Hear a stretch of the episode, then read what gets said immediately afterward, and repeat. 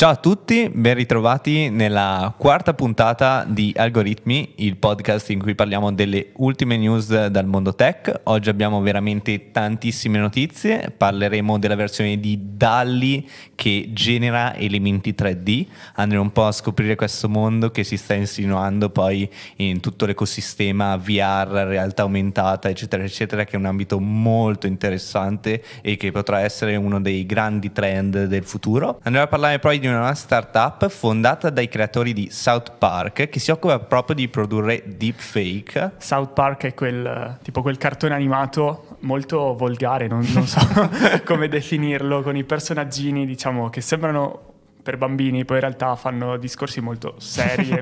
Non è Se- politicamente esatto, corretto. Poco politicamente corretto, e questi, diciamo, i datori di questo, di questo show hanno deciso di lanciarsi nel mondo dei deepfake con l'intelligenza artificiale, quindi una scelta molto strana che andremo a approfondire. Dopodiché parleremo dell'A I che è stata usata nei fuorigioco, quindi all'ultimo mondiale appena concluso. Sì, andremo un attimo a capire come funziona questa intelligenza artificiale, dove è posizionata, come si posiziona all'interno poi eh, di una partita di calcio e come può supportare in particolare l'arbitro in questo caso a prendere decisioni sì. più A I driven in questo caso. E dopodiché chiuderemo con Google che diciamo ha lanciato un allarme rosso per la nascita di ChatGPT, però eh, non spoileriamo nulla e iniziamo con la sigla. Stai ascoltando Algoritmi, il podcast di Datapizza che ti racconta le ultime novità sul mondo tech e dell'intelligenza artificiale. Le nuove tecnologie che stanno nascendo, gli ultimi sviluppi nel mondo dei dati. Le idee e i progetti che rivoluzioneranno il mondo. Sei pronto a condividere questo viaggio con noi? Io sono Alessandro. Io sono Pierpaolo. E questo è Algoritmi. Eccoci, pronti per iniziare. Dai Ale, inizia tu, raccontaci qualcosa di Nerf e di questa creazione di immagini, modelli tre D. Allora, eh, la notizia è incentrata sul nuovo modello che si chiama Point E, rilasciato da OpenAI, che sono gli stessi che hanno generato DALL-E, ChatGPT. Quindi hanno creato questo eh, modello molto simile a DALL-E, ma di generazione di elementi tre D.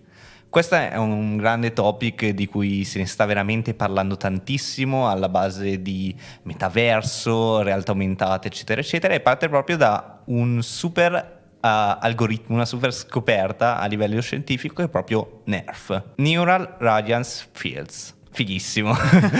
Come potete sp- vedere dalle immagini per chi ci sta guardando, se no proviamo a descriverle. Sì, è qualcosa di fighissimo. In pratica funziona, eh, voi gli date diverse immagini prese da diverse prospettive, anche diverse foto, e riesce a ricreare movimento, riesce a ricreare profondità. Ma vediamo una cosa assurda, eh, c'è proprio questa immagine, cioè guarda la luce all'interno della televisione. Sì, cioè, per, è... per descriverlo a chi non sta solo ascoltando, si vede proprio che c'è una cura maniacale anche nei dettagli che l'immagine prova a contenere, nel senso in base a come ti sposti ne- nello spazio viene generata proprio l'ombra dei vari elementi nell'immagine, quindi davvero, davvero qualcosa di impressionante, qualcosa che se, se non lo vedi non ci credi, ecco. È un algoritmo veramente straordinario, magari, magari cercheremo di andarlo a approfondire meglio in un video YouTube sì, in cui sì, parleremo sì, sì. un attimo eh, del suo funzionamento.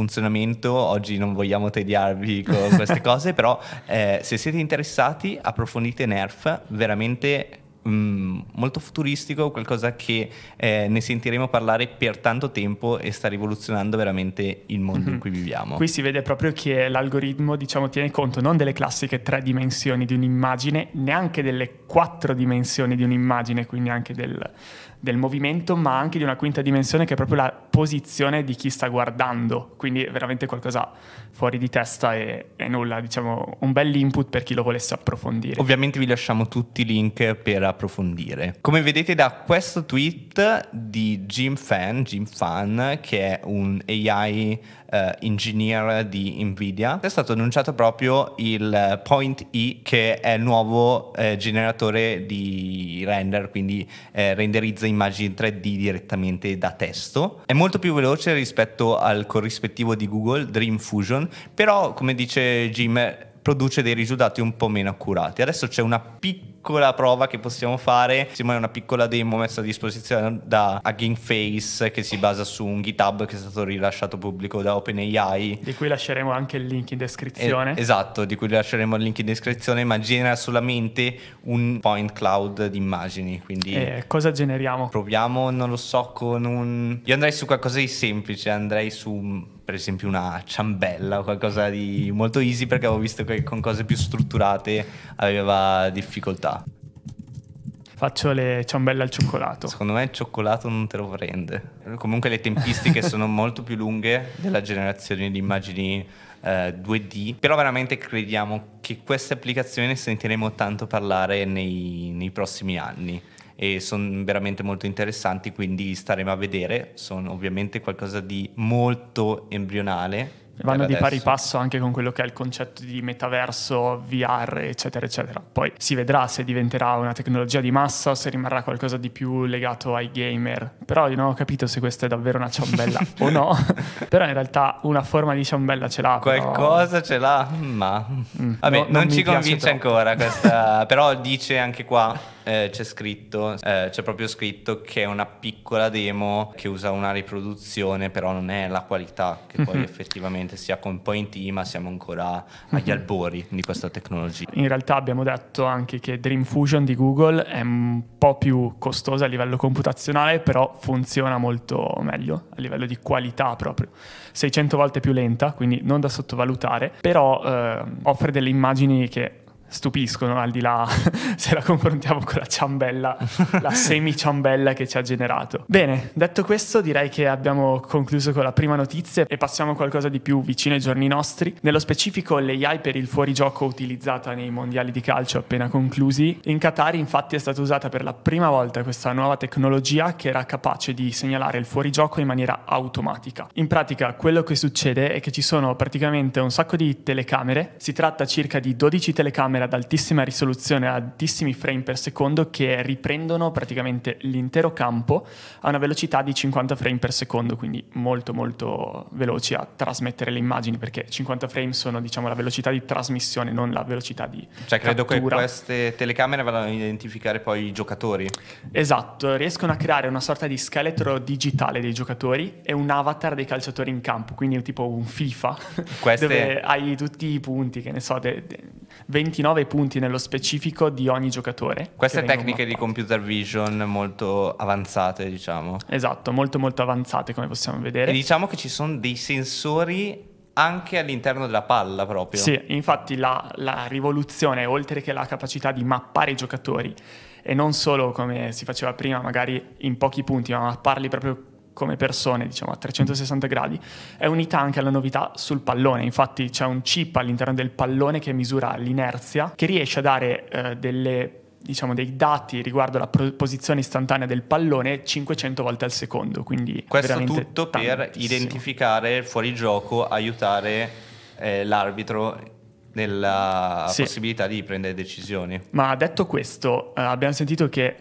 nonostante questo tipo di tecnologie, comunque nel calcio, nel mondo del calcio ci sono sempre mille polemiche, e infatti qual è stato il problema questa volta? Che questa tecnologia non andava a dare la decisione finale, ma andava ad aiutare l'arbitro. Infatti si chiama fuorigioco semi-automatico. Ma perché questo semi? Proprio perché eh, diciamo era l'arbitro che comunque alla fine andava a decretare se c'era o no il fuorigioco. Infatti mille polemiche, adesso non facciamo i nomi delle partite, ma comunque per chi segue più il calcio lo sa, ci sono state mille polemiche. Perché? Perché diciamo se poi la decisione è lasciata comunque all'arbitro, eh, gli errori possono capitare comunque e può esserci sempre un'interpretazione personale. Se dall'altro canto ci si fosse fidati completamente dell'A I, magari ok, le polemiche, però non si sarebbe potuto contestare, che ne so, una preferenza verso una squadra versus un'altra. Quindi diciamo che molti tifosi addirittura eh, hanno proprio esposto questo problema dicendo non è un problema della tecnologia, è un problema dell'arbitro che la applica. Quindi bravissimi i tifosi, i tifosi di calcio. Ma ora direi, Alessandro, di passare alla prossima news riguardo i deepfake e questa nuova startup. Passiamo con la terza news, appunto i creators di South Park, come abbiamo detto prima, questa cartone per adulti, hanno generato un'azienda che ha raccolto un investimento di venti milioni Eh, tra l'altro la stessa azienda che ha generato il deepfake nel video di Kendrick Lamar, ne aveva anche parlato, poi magari lasceremo anche il video in descrizione, dove Kendrick Lamar cambiava completamente volto. Eh, per chi non sapesse cosa siano i deepfake, sono eh, dei video eh, di persone, sono andato molto virali, video deepfake di Obama a eh, cui venivano messe in bocca eh, parole che non erano sue e lì si poteva fare di un po' quello che voleva, che appunto partendo da un'immagine simul- vanno poi a simulare un video attraverso una rete neurale, facendo dire un po' quello che si vuole, cioè sì. si può mettere la faccia eh, di qualsiasi persona davanti alla tua e tu parli mentre si muove poi effettivamente il volto della persona. Praticamente un burattino virtuale dove io posso parlare, però poi la mia bocca, le mie parole possono uscire da un video di Alessandro che magari non sa neanche che, che tutto questo stia succedendo.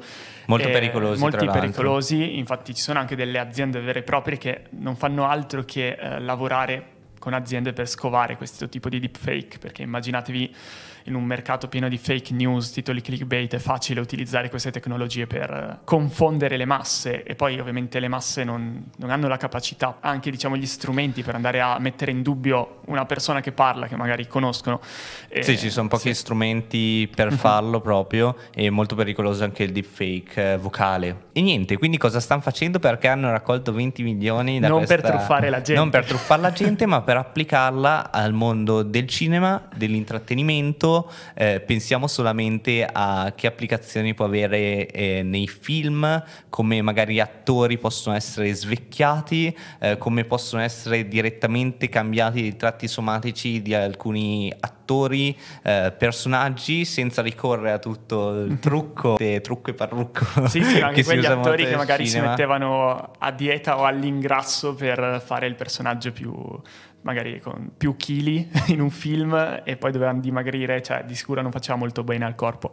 E in questo modo si può, diciamo, arrivare a ingegnerizzare queste cose senza andare poi a danneggiare quello che è il nostro corpo, organismo. Ecco. Esatto, questa è una delle applicazioni, e si capisce anche perché questi creatori di South Park si stiano buttando ancora una volta in un'applicazione di A I, però improntata sempre all'intrattenimento, quindi ne vedremo sicuramente delle belle, vedremo le applicazioni anche positive di una tecnologia che è molto borderline nel, nelle applicazioni. Sì, vediamo se si riuscirà a trovare, come in ogni tecnologia, i lati positivi e andare, diciamo, a farli scontrare con la negatività e cercare un po' di bilanciare queste due, queste due fazioni. Uh, ultima news, ma anche questa secondo me è forse la più interessante della puntata.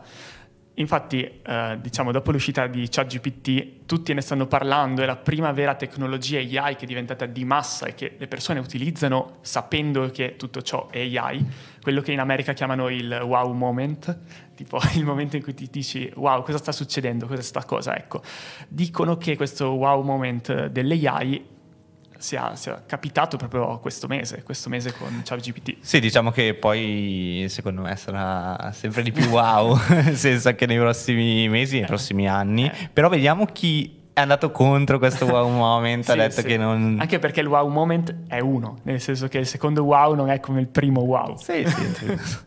eh, detto questo, Google cosa, cosa sta facendo? Ha lanciato un codice rosso proprio perché eh, ChatGPT sta diventando troppo popolare secondo loro. Eh, infatti ci ricordiamo qualche, qualche mese fa eh, con Lambda, la loro, il loro chatbot, c'era stata una grossa polemica sul fatto che fosse senziente, che avevano licenziato quello che poi era la persona che valutava il fatto che, che tutto performasse al meglio, insomma. Diciamo che se ne è parlato più male che bene. Più male che bene, e poi pochi mesi dopo arriva OpenAI, eh, lancia questo chatbot e il mondo impazzisce, quindi diciamo che un po' magari brucia a Google in questo caso, e però non se ne sta ovviamente lì con le mani in mano e cerca un attimo di...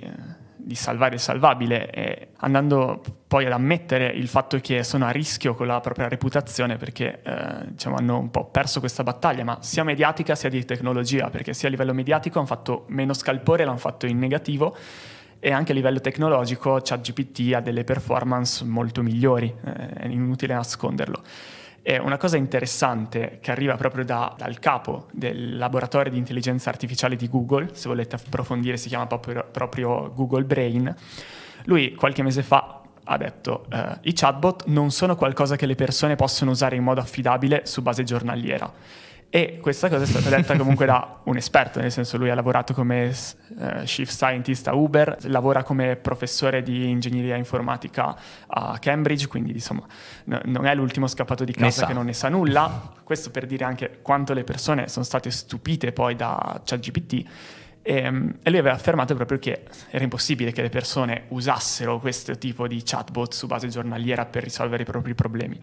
E poche settimane dopo è uscita ChatGPT. Sì, diciamo che ChatGPT poi non va a risolvere tutti i problemi del mondo, non mm-hmm. va sicuramente a sostituire Google, però c'è stata proprio un'adozione a livello di massa. Sì, sì, sì, infatti la fine di questo articolo dice proprio come Google stia pensando di integrare queste tecnologie chatbot nel loro motore di ricerca, perché sono delle cose che sono completamente diverse. Il motore di ricerca serve per cercare qualcosa che gli esseri umani hanno già creato o che è già stato indicizzato nell'internet, mentre questi generatori di contenuto servono per generare nuovo contenuto facendo un mix per i più pigri eh, di tutto ciò che c'è su internet. Quindi secondo me la via futura, adesso dimmi tu cosa ne pensi, sarà unire questi due tipi di tecnologie per in un unico proprio software. In un Assolutamente, credo che sarà anche quello su cui si concentrerà Google, sarà una grande sfida, si apriranno nuove eh, possibilità, nuovi utilizzi anche che andranno poi a beneficiare sul consumatore, se c'era, eh, perché la concorrenza alla fine questo crea. Quello che vedo io un po', il mio pensiero è che Google possa avvicinare un po' il proprio motore di ricerca eh, inserendo qualche feature generativa tipo ChatGPT. Allo stesso tempo ChatGPT ha bisogno di collegarsi a internet, essere aggiornata con le ultime novità e non lavorare con dati risalenti al duemilaventuno. Quindi secondo me sarà tipo un incontro a metà e poi ci sarà lo scontro finale. Sì, sarà una bella sfida e staremo a vedere e noi riporteremo tutto ovviamente, quindi... Sì, esatto, diciamo ci daranno materiale su cui chiacchierare. Sarete sicuramente aggiornati. Super. Vi ringraziamo di essere stati con noi anche per questa quarta puntata di Algoritmi, la prima prima delle vacanze. Ci prendiamo qualche giorno di pausa, sì. che, che ci vuole. Per ci ripartire a bomba. Nel duemilaventitré, esatto, con le nuove puntate, le nuove news, e siamo sicuri che basteranno pochi giorni e avremo raccolto altre news da riportare. Quindi. Esatto, super. Il mondo dell'A I è in super evoluzione, velocissimo. E quindi niente, ci sentiamo presto. Per chi ci ascolta vi ricordiamo di lasciarci cinque stelle su Spotify se volete supportare quello che stiamo facendo, oppure un like su YouTube. Grazie mille e ciao e buone feste. Ciao ciao, ciao.